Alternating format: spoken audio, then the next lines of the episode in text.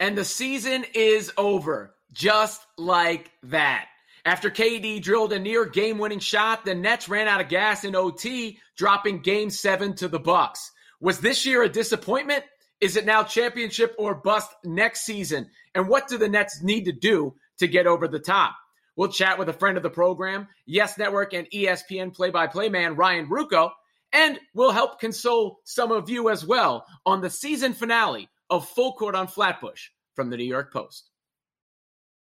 The next stop is Barclays Center. Full court on Flatbush. Flatbush Avenue. It's the podcast. A New York Post. Brooklyn bound. BK. More stars in the sky. The three. It's good. Brooklyn Nets. Take them to the sick baseline.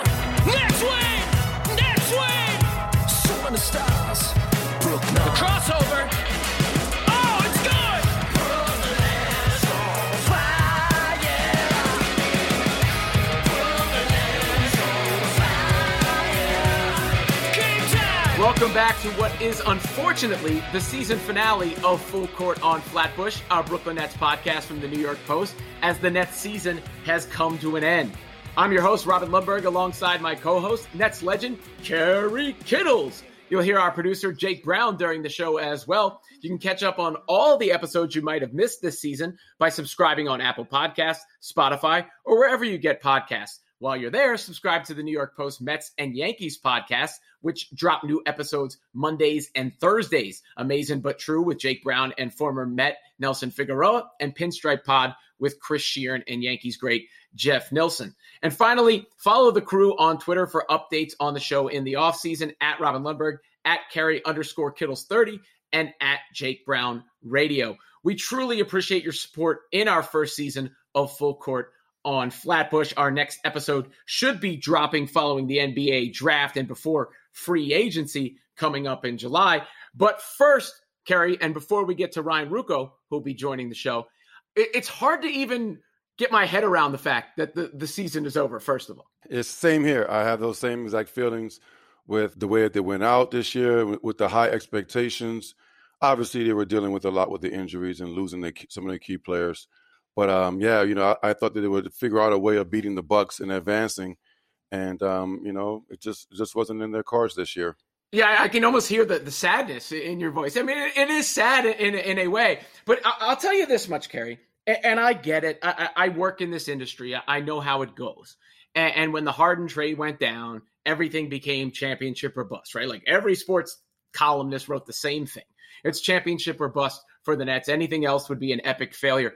I don't consider this season a failure. In, in some ways, I consider it a success. I was in the building for that game, for game seven, and I was proud of the way that the team played. I was proud the way the team played in this series. And my fandom became even stronger as a result of, of the way they played. And, and I don't think I'm, I'm alone. I, I, was with a couple people, you know, that wanted to be at a game seven. One of them left the diehard Nets fan, went to the team store immediately, got the, the gear, the arena, Barclays Center. I never heard it like that. Like that was the kind of night that builds a, a fan base. And, and when I say it's not an epic failure, it's because I have a brain, right? Like my, my brain works. I can process context. It would be one thing if the big three was out there and healthy and they lost. Yeah, that would be embarrassing. They weren't. James Harden was playing on a grade two hamstring strain. I don't know how he played all those minutes. He's on one leg. Kyrie Irving is out. And Kevin Durant Kevin Durant probably did more for his career in that series loss than I think he did in, in, winning championships. Yeah, I mean, I think you can draw a lot of positives from from what we've seen this year. I, I, I think just like the vast majority NBA teams had to deal with a lot of uncertainty a lot of adversity, changes and lineups, and you know guys being in and out with with health concerns throughout the league. So yeah, I think if you're going to be positive, yeah, there's a lot to draw from from that experience. You know, I, I think you know if the Nets are healthy, right? Like we we don't have this conversation, we don't feel the way we feel. We have you know, something to really look forward to. But with all these health injuries uh, across the league and, you know, teams decimated with without their key players, you know, it's, it's hard to find some some solace in it all, right? Like I feel like I, I want to draw more out of it. Um, obviously, Kevin Durant's performance was legendary throughout the series, you know, with all the pressures of having to put the team on your back and, you know, guys being out, guys not playing well, who should be playing well, you know, but yeah, it's, uh, it's, it's definitely difficult for me to swallow. I, I think, you know, it's, uh, it's just hard, man. It's just hard to figure it all out. I do have a brain like, like you, you try to process and contextualize everything that was thrown at you and it's just it's just hard to swallow. I disagree with you Robin in this sense is that the Nets still were on the precipice of winning that game. Joe Harris goes three for 10 from the field. There's an APB out for him. He's missing. There's a missing persons report. He was terrible and he makes 18 million a year. Jeff Green only played 12 minutes, had zero points. The role players did nothing, yet they still, they basically won by two. Forget the last two free throws. They still should have won that game. So I get what you're saying. There's some positives to take, but they still should have won that game, should have won that series, and should be playing Atlanta for a spot in the NBA Finals. Should have? I mean, I don't know. I mean, game five, should they have won game five? Probably not. Right? Like, you could play that game both ways. The Milwaukee Bucks are a hell of a basketball team. You know, Giannis, yes, Giannis Antetokounmpo, for all the flack he takes, you know, he's not like other superstars, but other superstars don't what do what he does either. Khris Middleton's a legit star now. I don't care what anybody says. Yeah, the, the mid-range game, his ability to hit shots. You know, the Bucks are a good team, so I want to give credit to them before I, I sit here and woe is me the Nets. You're right you know, they had chances to win. There's plenty of things you could go back and look at. Kevin Durant's foot, you know, if his, if his toe is back an inch or two, the Nets win that game. Joe Harris and the wide open look that he had, multiple wide open looks. Yes. Well, I, I want to get to him, and I want to get to him in a second. The opportunities the Nets had in OT when they went up two and they had the ball with, with several chances to extend that lead, and, and they didn't do it. After James Harden hit the three with the shot clock winding down with a couple minutes left in regulation, and Middleton on, answered with a three on the other side. But that was the best basketball game. That was the best sporting event I've ever attended. And coming out of it, knowing the injury context, with any take other than respect for both of those teams, is kind of weird to me. it, it is because we, we, know like what happened to Hart. You know what happened to Kyrie. Spencer Dinwiddie's out on top of that, Jeff Green, who you mentioned, he's hurt too. He just came back from from an injury, and, and people like to use this word excuses oftentimes. I hate the way that that word is used because what I'm what I'm saying is not excuses; those are explanations. Those are things that happen. Yeah, and also too, you look at the Bucks; they were a very good team. I had this series going seven, even if the three stars were healthy. I, I just the Bucks are really, really good. I think don't underestimate how that team has been uh, put together and uh, and how they have complementary pieces around Giannis now.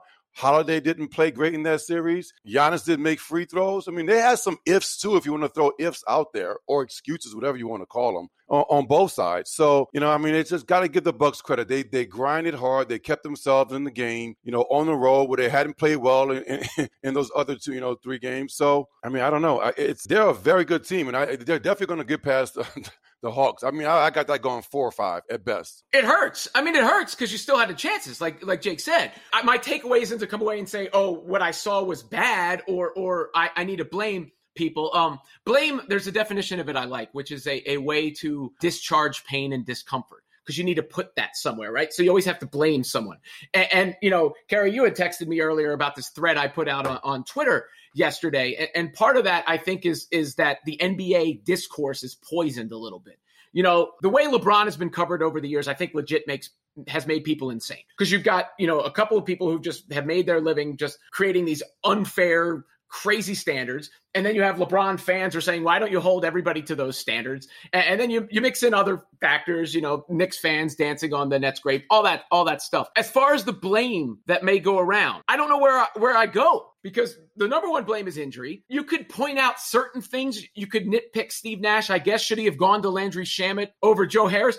But if Steve Nash doesn't ride KD, they don't have a chance. Like, and, and you know, Durant loves Nash. I'm going to wear this. Uh, shout out to Bayside Yankees on Twitter. Sent me a you know, the classic edition Durant jersey. After that performance, I'm gonna wear Durant's jersey every day this summer. Yeah, there's plenty of BAME to go around. I mean, like you said, you know, the, the Nets even have to look at what they've done. You know, they, they've did what they had to do to put themselves there in that position to have a chance to win that game. And, and you know, Nash did a very good job, I thought, of using Durant and using Harden playing on one leg. I mean, I've never seen that before. Besides, you go back in history, you could find guys that really gut out a true injury and, and play through it. I mean, Anthony Davis played one minute, so you know, I I, don't know. I, I see this as a as a good starting point. I mean, look at the big three when they went down to Miami and they got together that first year. They didn't win it all, and everyone was like, oh, and they were younger in their prime, so and they were all healthy, and they still lost. I guess this is a year of of of, of filling things out with these guys and having to you know find better pieces to put around them. I mean, they had some key pieces this year, but they still were missing some, obviously, right? So find better pieces, and then next year is their year to have all those high expectations of this team winning it all. Real quick before we get to next year, uh,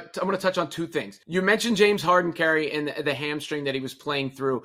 As a former player who's dealt with those kind of injuries, can you can you sort of illuminate to the audience a little bit how exactly limiting that was? Because you could see it, you know, with your eyes. This isn't the James Harden we're normally seeing. He wouldn't accelerate, shot was off. But but how difficult was it for him to go out there and play as many minutes as he as he did with with that hamstring strain? Yeah, that's a grade two strain on your lower leg and you're a professional athlete playing against the top basketball players in the world. On one leg, played four games in this series. I mean, my hat's off to him. You know, he he gutted it out. He gave his best. And like you said, all those things mattered in the Nets having a chance to win. I mean, I don't know what to say. I mean, that's to me, that just shows his will and how he just, you know, self sacrificing for his, the betterment of the team in a situation where he could have easily put his feet up and said, you know what, guys, I'm injured. I'm sorry, I can't go. Mike James, here's your chance. My only worry is like he shot 12 threes, and if he's playing on one leg and hurt, should he have? I mean, obviously, not many other role players were doing much of anything,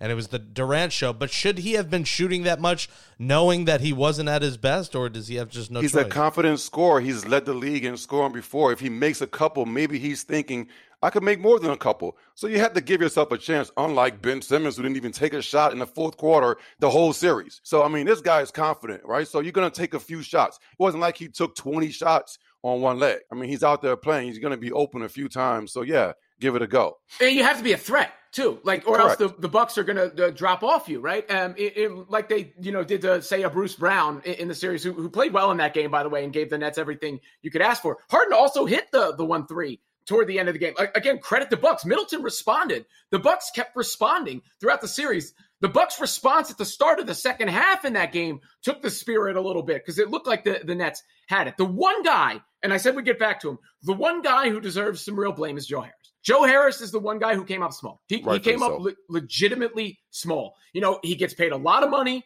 to do not just one thing, but one thing in particular. And he didn't even do that well. He did not play well across the board, and he probably put himself into the trade machine. Uh, he probably did. I mean, I hate to say that, but you're building a championship team. You got to have guys that can make big shots, right? In a moment that when it's when it matters the most. Right, you look at his numbers for the series, seven games, he averaged nine points, shot 34% from the field and 32 from three.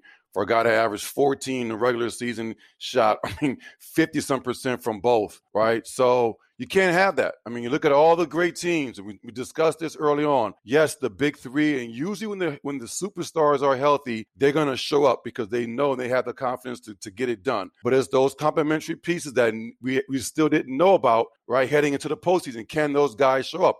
If Jeff Green is healthy, yes. I think Jeff Green shows up. Obviously, if Spencer Dinwiddie is healthy, yes, Spencer shows up because he's built for those moments. But there are others that I had concerns about. I had concerns about Harris. I had concerns about Shamet. Could those guys really show up to help the big three and allow the big three to do what they do well when teams are keen in on them? Yeah, and you know Milwaukee's physicality bothered Harris, but on top of that, he, he had open looks, and and I don't know if that was in his head, uh, uh, just a bat, poorly timed slump, but it's the kind of thing you know. All's forgiven if he hits that one in, in overtime. All, all's almost forgiven, but instead he comes out as as the fall guy for the series because as Kerry's mentioned in the big three, right? Like it's one thing if they're whole. That takes some of the pressure off him. It takes some of the the need for him away. Of course, and he gets more open looks just naturally, right? You're not going to leave Kyrie and Harden when those guys are healthy and playing well. So you're going to stay home on those two guys.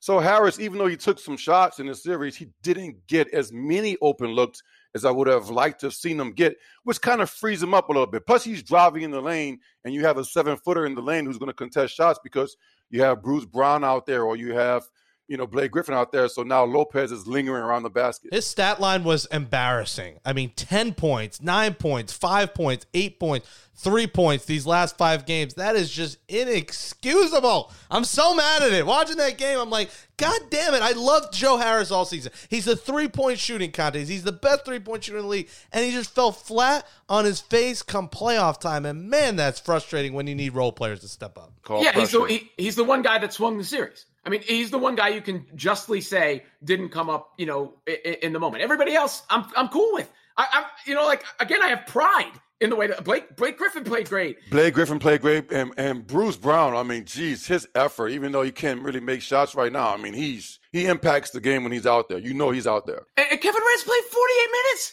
Every, I mean, like you, you have to put that into context. What this guy did. People talk about, you know, uh, I, I was I've said uh, of recent times that I, I, think, given where LeBron's at in his career and his injury, that the, the best player in the world title was officially up for grabs. And, and I thought it was a contest. Kevin Durant reached up there and, and grabbed the, the belt down. He put it around his waist in, in, this playoff series. He is the reigning world champion, best player in the league right now, and he plays for the Brooklyn Nets. To be honest, I, I think because of where he's at in his career and, and, the way his career went, you know, OKC and and he was a fan favorite gets an MVP, but does leave for Golden State. People don't like it because of the 73 win team. I, I think there's a real chance, Kerry, when it's all said and done, KD is going to be remembered as a Brooklyn Net more than anything. Yeah, you're, you're right about that. I think what he did in this series, in particular, right? I mean, he, you know, he dominated the Celtics as well, but against the Bucks, you know, against Giannis, guy his size, the expectations now, right? The pressures of, of getting it done. I mean, my, putting the team on his back, and everyone's like, "Oh, can he do it without whatever, without Curry and, and the cast?" Oh yeah, he can do it. I mean, you know, Finals MVP, but yeah, put him on any team. The guy gets it done. He's comp- he's a competitor, and he's built for those big moments. I mean, the shots he was making under, like you were saying, the physicality of the Bucks and how it ramped up in the playoffs. That was that was '90s basketball. Right? I could, I could watch that all day long. yeah, that wasn't the frill, you know, stand behind the line just jacking up threes, you know, dribble handoffs. That was old school basketball, and you saw guys getting into guys, and, and Tucker was in his skin the entire series. And you know, he's a smaller guy, but Durant is made for it, man. I mean, he has a ton of respect for me. Yeah, I mean, Tucker uh, played him about as well as you could play him. I mean, even uh, Kevin Durant's mom was like, "It's not football, right?" I mean, he, he was he was mugging him out there. But uh, again, respect to the Bucks. But when, when you do look forward for a second, Kerry, you, you go, "Oh yeah, he's on our team," and, and that's a big aspect of it. And, and I think, uh, like I said before, I think if you walked in a casual, you may have left a fan. If you were a fan, you may have become a diehard. And now you almost don't even feel like you're bandwagoning it if you're one of those people as well because they lost and have to go in the next season. But it's why I always like I, I, I was fine with the championship or bust thing because of the big three, whatever. But I always sort of scoffed at it only because when you're building a franchise and when you're putting together a team, what you're trying to do is contend, you know, for as many times as you can for as long as you can, right? And I expect these guys to sign extensions. The idea that the window has closed on the Nets is foolish. In fact, their their best opportunity will probably be next season. And yeah, it would be it would really hurt if they don't win it win it all next season. But the the window for this team to win a championship is the next two to five years. You're absolutely right. I think the future looks bright for the Nets. And they got to have to figure out some players, right? You know, the Harris thing is going to be an issue. And, you know, obviously Dinwiddie's opting out. What's going to happen with Dinwiddie? Because I think Dinwiddie is a real key piece to what they have. And then the bigs, right? I mean, you give up Jarrett Allen, you know, you try to find someone. You know, we didn't see DeAndre Jordan at all in the postseason. I don't know what's going on with that situation there. So they got to figure out some other pieces. But I mean, wow, these three guys in their prime, if they're healthy, yes, it is championship or bust. Because I think what they can do offensively, those three guys, and how they gel together and how they're unselfish and how they want to play together, if they are healthy, the expectation is championship. I mean, yes, the complementary pieces do matter. Obviously, we saw that, right? But I think if those three guys are healthy guys, I mean, you're you're so right. And thinking back to this series, I missed game five. I wasn't in the arena for game five, but I was there for game seven. And wow, what an experience as a former net. That to, to be able to, to see Why my couldn't Kevin my team. Kevin Durant's shoe size be two sizes smaller? I mean, that looked like a three. How close? I mean, he was ready. He was backing up. He wanted it. That plays rock. I'll say that. And the Giannis free throw countdown. I've been to World Series. I've been to championships. That was one of the most electric things ever. When it hit 13 seconds and when he would miss, that place absolutely erupted. So shout out to the Nets fans who uh, brought the energy this series. Yeah, that was one of the coolest fan experiences I've ever been a part of. The the, the count, and, and if you want to spin it the other way, you know, when you talk about how good the team could be next year, Kerry, you have to look at where they were this year. Kevin Durant's in there, of course, but Kyrie's out, sprains his ankle real bad. James Harden's on one leg. Spencer Dinwiddie is out. Jeff Green is dealing with a nagging injury. Joe Harris, who's I, would have to check their payroll, but he's got to be their fourth highest paid player, right? Is non-existent in the series, and they barely lost to a team that very well could win the NBA championship. Correct. So that's perspective. That's having a brain. that's the reality. Fans don't want to hear it, don't want to debate it, whatever you want to call it. That's the reality of the situation. So you look at go on Twitter and like Robin has this amazing tweet, and the responses are just like I was like, should I respond? Like, no, don't even. These they're idiots. Don't even type anything in because they're just idiots. And that's the reality. Is like the injuries do play a role in sports. Period. We've seen it across every sports, uh, and the Nets were unfortunately dealing with awful timing of some key players that would have made a huge difference in the outcome of that series. Period. There's no debate. That's and you just is. hope that they're okay though, because Kyrie has a history of injuries and absences. So what do you do? Correct. Everyone has a history of, of injuries. Oh, so Steph Curry, right? Early on, he had ankle problems. So what do you do? Do you write him off and say, "Oh, we don't want Steph Curry in our team," when he comes back and wins championships and MVPs? Like, no, you deal with it. It's unfortunate. You have medical care. You work around it. You rest guys. You do all the protocols, and you hope and pray that they're healthy when it matters. You don't say, "Oh, this guy's injury prone. He can't play." I mean, come on. Embiid is playing was playing this year with a sore knee. What are you doing? He was having a huge impact on that series. You play through it if you can and hopefully you pray to the guys that they're healthy when it matters. Yeah, and, Kyrie's injury prone. He's an injury prone guy who hit a game winning shot in game seven of the NBA Finals, right? And, and, at the same time, the injury he suffered is not an injury prone kind of injury that he suffered in the, he didn't break down. He, he, he had a bad, he had bad luck. James Harden is the opposite of injury prone. That's why it was really bad luck for that. He's never missed time in his entire career.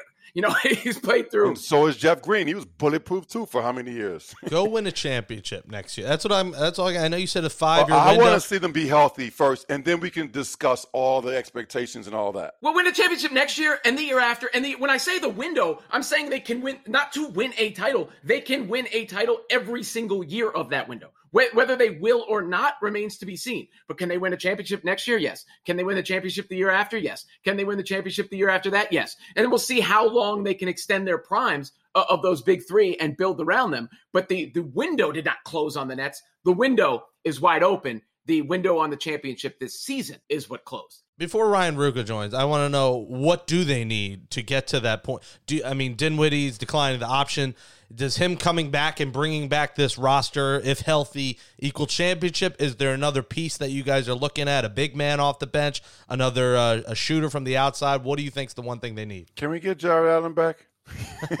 Can we please get Jarrett? Uh, we need somebody to, to, contest around the rim. I mean, I mean, Giannis is dominant. Giannis dominates everybody, but I mean, it's those other easy baskets that guys just drive in there time after time. Those easy layups, you just can't give those up. Yeah, a, a big. If you could somehow get a competent three and D guy, uh, those those guys always help on the wing for for defense. And DeAndre Jordan's just getting paid ten million dollars a year to be a locker room guy. You know, if you could somehow upgrade that, that would help. What moves can they make? We'll get to that next with Ryan Ruocco of ESPN and the Yes Network.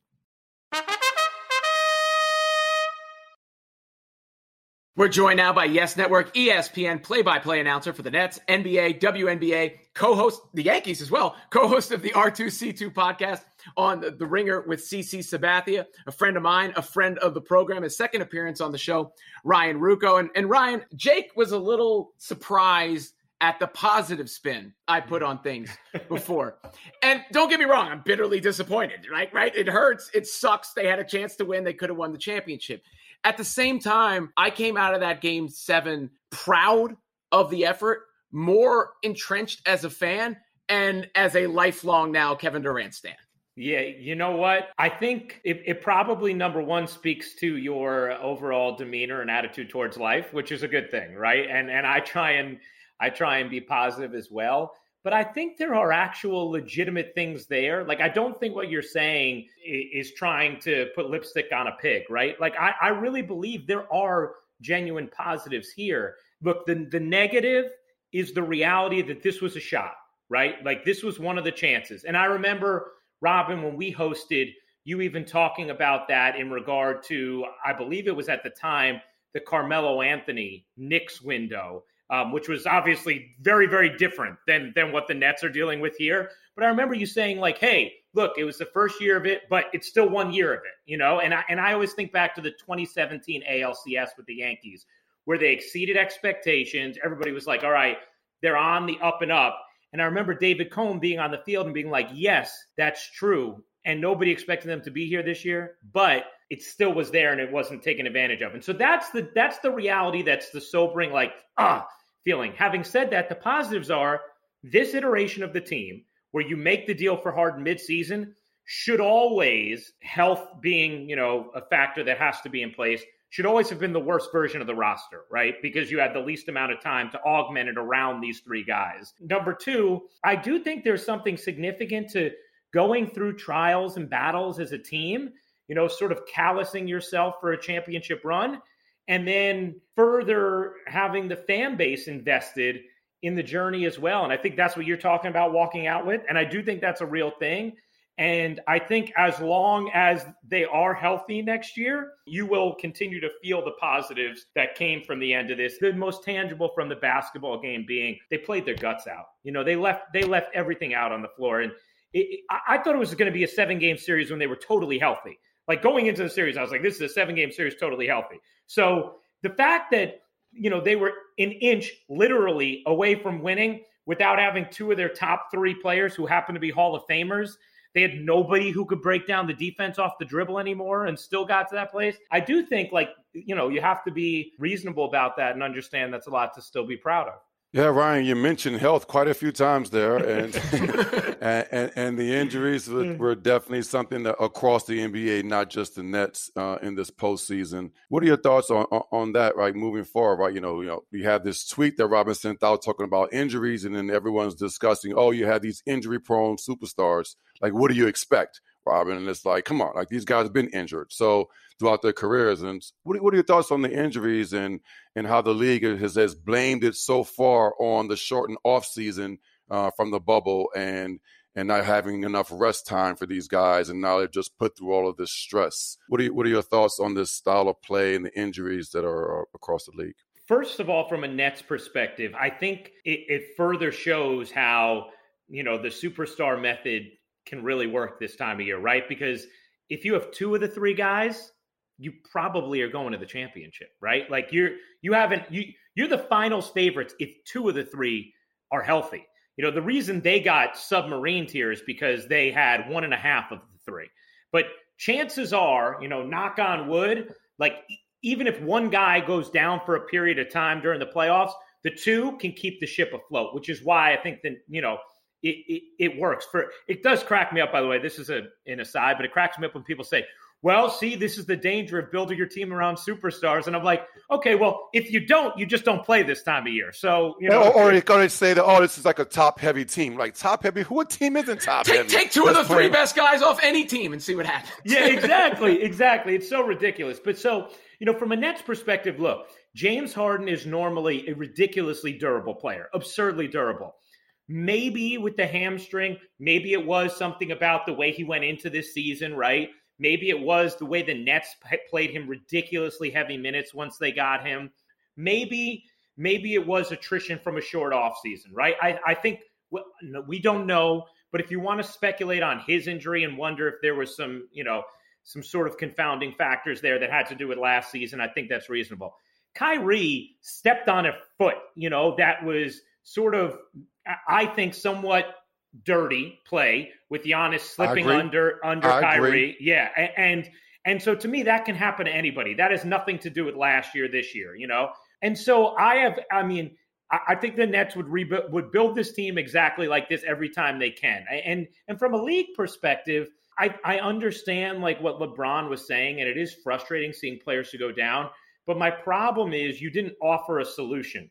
And there is no, for me, the NBA did the absolute best job they possibly could have with the hand they were dealt. They were trying to get in the season, trying to get back on track calendar wise for next season, trying to do as much as they could to keep guys healthy and also restore the product and get guys paid. You know, I, no player was saying, "Hey, I'll take I'll take 50% of my salary and we could do a 40 game season and start in February. You know, no player I, I, one, one, thing on that, I, I think it would have been, I think it would have been better than maybe did five game series in the playoffs across the board up into the finals. But you know what? They're never going to do that, Kerry, because that's where they make their money, television wise. You know, I'm like saying, I, I, I agree, mean, but you, you, you're you're not wrong. It would have saved time, but like those are the games where they make their money you know? So i i mean the nets would have won the series so that would have been nice but a couple things on all that right? First of all um the nba didn't make a unilateral decision. Uh, the nba pa was involved. You know that that was part of it. And it, you had to deal with tough choices like we all did during this time period. Circumstances it sucked. It, it's common sense that a condensed rest period and schedule would exacerbate injuries. That's just common sense. But there are plenty of injuries that happened that weren't a result of that. Kyrie's, Le- Le- LeBron's, and all that. I mean, Kerry, you've gone on about the, the style of play, and I agree with you. The wear and tear of today's game, just in general, there are so many explosive movements. The probability is just going to get higher. Something's going to go because you're having to close out. Yeah, it's not sustainable. It's not sustainable. I'm going to argue this down. This style of play is too fast for the NBA. But go ahead. But for the Nets, for the Nets specifically, has nothing to do with the Nets. Kevin Durant didn't play. You know, you know, Kyrie Irving didn't play. Yeah, right. That's maybe true. That's maybe true. James Harden. But Yeah. Kevin Durant feels good enough to play for Team USA this summer. Right. That, that's actually a great point. Right. They didn't play in the bubble. Durant Durant hadn't played in you know a year and a half, and Kyrie didn't play in the bubble either. It's so true. And you know, I, I love Robin. You've talked about this a lot, Kerry. I love that you're on that point and talked about it a lot. Also, like the way these guys have to close out and cover ground now, it's just it's ridiculous. It's taxing, and I think that you know one thing these playoffs sort of taught me, and I think we saw it a little bit in Game One between the Suns um, and the Clippers yesterday. They went much deeper into their benches and with with minutes and rotations because I think you know they went one player deeper because of Paul, right? But like they they had to sweep, but the Clippers I think saw you know the way they had to get here and realize like I can't get through another seven game series like this, right? So you you play with the beginning of it a little bit. But I think my lesson for from a Nets perspective would be one, I have to, and this is what I'm talking about the roster construction, right? Because they were built on the fly in the middle of the season without having that much maneuverability, especially with Dinwiddie out. But I have to have options to not play Harden, Kyrie, Durant 40 minutes a night in the regular season, right? I'm going to continue to be very judicious with how I play these guys in back to backs. I don't care what I, I'm sorry, but the fan reaction, whatever, I'm not pushing it because come the playoffs, I want to be able to play them 40 minutes, but I can't play them 46 except for in those must win situations, right? I need to have guys who I can throw out there and at least trust to guide the offense somewhat. And look, for them too, one thing, if they're all three of them are healthy, it's a lot easier to rest them because you keep two of them on the floor, you keep one of them on the floor, and the other guys can rest. But attrition was a real thing. And I actually thought about this, guys. Like, if you're not going to win the championship, you're better off losing in the second round this year than you are losing in the finals, right? Like, because assuming that the only thing that satisfies you is a championship, because otherwise, and this isn't like me excusing the Nets losing. This is me finding silver linings for it happening now rather than say in the finals if they had gotten totally burned out and Kyrie didn't come back and whatever else. Because that turnaround is going to be tough because the NBA is getting back on its normal schedule. You're going to have camp in September. I mean, if you're going till mid July and, and then you lose, that's a that's a quick turnaround for next year too. You know, I'm just concerned as a fan what's going to happen with the league if you're going to rest these superstars throughout the league because of you know injury prevention as a as a tool to keep these guys healthy right we've seen it for a while now ever since the spurs did it right back in the day and you know if you're going to tune into the nba during the week during the regular season you're not Fans aren't going to want to watch Mike Mike James play. You don't want to tune into the game or go to the Barclays Center to watch Kyrie in uniform and on the court, not resting him. So I, I think it's going to be a big problem. I think the TV ratings are going to suffer long term because of because of rest consistently throughout the NBA. We've seen it with some teams, but now it's going to be every team. You're going to rest Jayson Tatum. You're going to rest Jokic. You're going to rest Luka Doncic because you want him to play in the postseason. I mean, that's that's a big problem. They're gonna have to address that. I I, I don't see the, a way out. I'm sorry. I just you can say yeah, go deeper down the bench. That's not the answer. That's not the answer long term, in my opinion. It, it doesn't help put value uh, on the regular season. Though you, you watch the for all the complaining about the injuries, and it's rightfully so. The playoffs have been ridiculously compelling, amazing, and, yeah. and they were and, remain compelling. And the ratings have been great. the The ratings in these NBA playoffs have been terrific, which I think is interesting because you know we've always sort of had this mentality, and maybe it's going to change a little bit now in the semifinals and, and and finals, but we've always had this mentality of like you know, oh LeBron's not there, ratings are going to get crushed, or you know. Oh, you know, the Warriors. I mean, the three biggest nationally rated teams this year were the Nets, the Warriors, and the Lakers by far. And, you know, not having them at this point probably is going to hurt the number a little bit. But I think what we've seen is there's also just an appetite for great series, right? Like if you get compelling series and upsets and seven games, the fans are going to be there. And the unexpected nature, which is unexpected within basketball too, I think has been compelling. Yeah, and and you know that's why I said before, if anybody who is working in a way with their brain and not going agenda over everything, probably gained respect for the Nets because it'd be one thing if it was the cheating super team, big three Nets or whatever they, they were calling them. It's another thing to see what they they did in in that current form in that current construct, which will make it more palatable when they're terrifyingly tearing up the league next season. Now, yes. it, when you you get to that point next season, Ryan, you were texting me before about you know moves they're already making. They've got a lot to deal with. I mean, they got a lot of free agents. Uh, Blake Griffin's still getting paid by the Pistons, so he might come back on a, a discount. Uh, you got Dinwiddie as as a free agent. You've got Brown to deal with. Uh, you have Joe Harris is probably the most tradable chip coming off of you know, a performance that didn't exactly endear him to the fan base. You know, yeah. wh- where what do you see the team doing to get better? Because you're right. You look at I mean, you use the Heat as an example, but every super team that's been put together, usually that first year is the weakest year. Right. I, I think about it now, guys. Like, because uh, Kerry, Robin, and I were hosting shows at the time for ESPN Radio, and think about that first year Heat team, like who they relied upon. Like we talk about super teams now, but we don't talk about like Joel Anthony having to play massive minutes. You know that, or Mike Bibby with a giant fork sticking out of his back. Yeah, yeah. like think, think, about that team their first year, like you know, and obviously it got better then once they got Ray Allen and, and once they got Battier and and everybody else when we thought um, Cole, the the who was the point yeah, Norris Cole, yeah, Norris, Norris Cole. Cole, who we acted like. I remember having a reaction like, "Oh, it's unfair. They have Norris Cole now because that's how good the three guys were together." But I think that my number one priority is if I'm not going to keep Dinwiddie, right? Like I, I think the Nets have to find a way to sort of endear the team Dinwiddie wants to go to and Dinwiddie into a sign and trade and get some assets back because you know you're going to be limited with the amount of assets you have. That's one big one. And there's you know we've seen in recent years there's precedent for this where an unrestricted free agent can get a little more money with his incumbent team. And because of that is able to work something out where he's sort of able to say to the acquiring organization hey i want to come there but i want to come there at this price so you're going to have to give something. And while spencer dinwiddie doesn't you know necessarily have the same sort of um, demand power that Kevin Durant does in getting a first pick back to the you know Nets and D'Angelo Russell and that whole facilitation.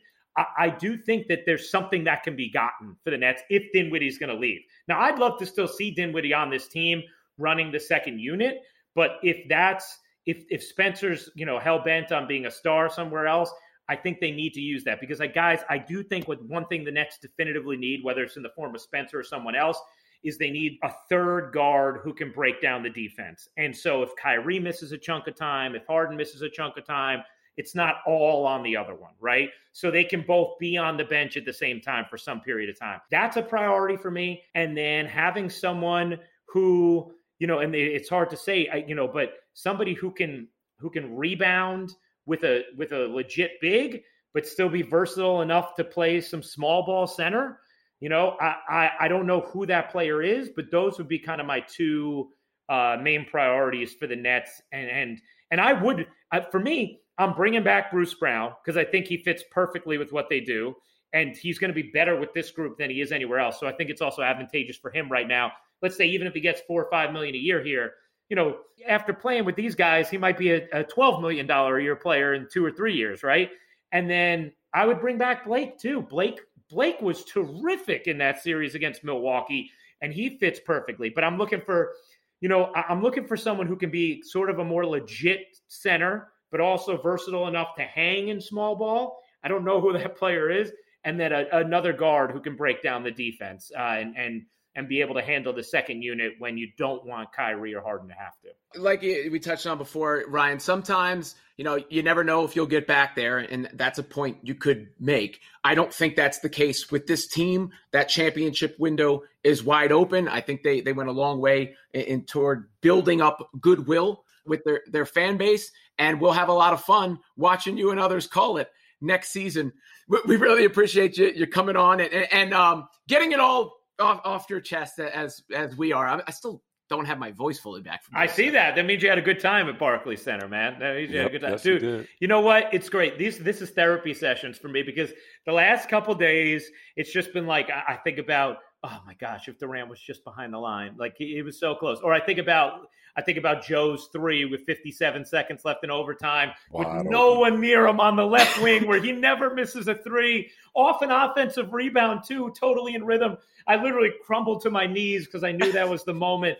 Or or I think about you know Nets go up five after the Harden banked in three, and then Middleton hits the three on the other end. You know that's a I know that's a big one for you Robin. And and one thing I, think about, like, should Nash have called the timeout on, you know, before Durant's final shot at the end of overtime? I think about how they had four straight offensive rebounds after going up two in the beginning of OT and just couldn't score, just ran out of gas. And and then I my my only way is is to say, you know what?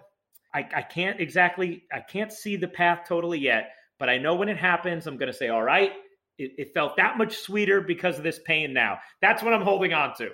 yeah, that's that's no, that's how we'll end it. Because I hear that all the time. How could you how could you like this team? You're not even gonna feel good about the championship. Well now I will, buddy. Yeah, exactly. I'll, I'll exactly. When they, when they, win the championship. Exactly. now season. you've been through the trials and tribulations. Now now you've earned your stripes. Now it'll feel that much better.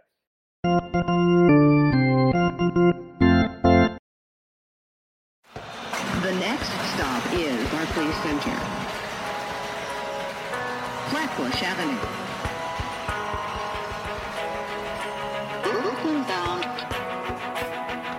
That does it for season one and episode 27, the Johan Petro edition of Full Court on Flatbush, our Brooklyn Nets podcast from the New York Post. Thanks to Jake Brown and Brian Mungia for producing the show. Catch up on all the episodes of Full Court on Flatbush from season one by subscribing on Apple Podcasts, Spotify, or wherever you get your podcasts.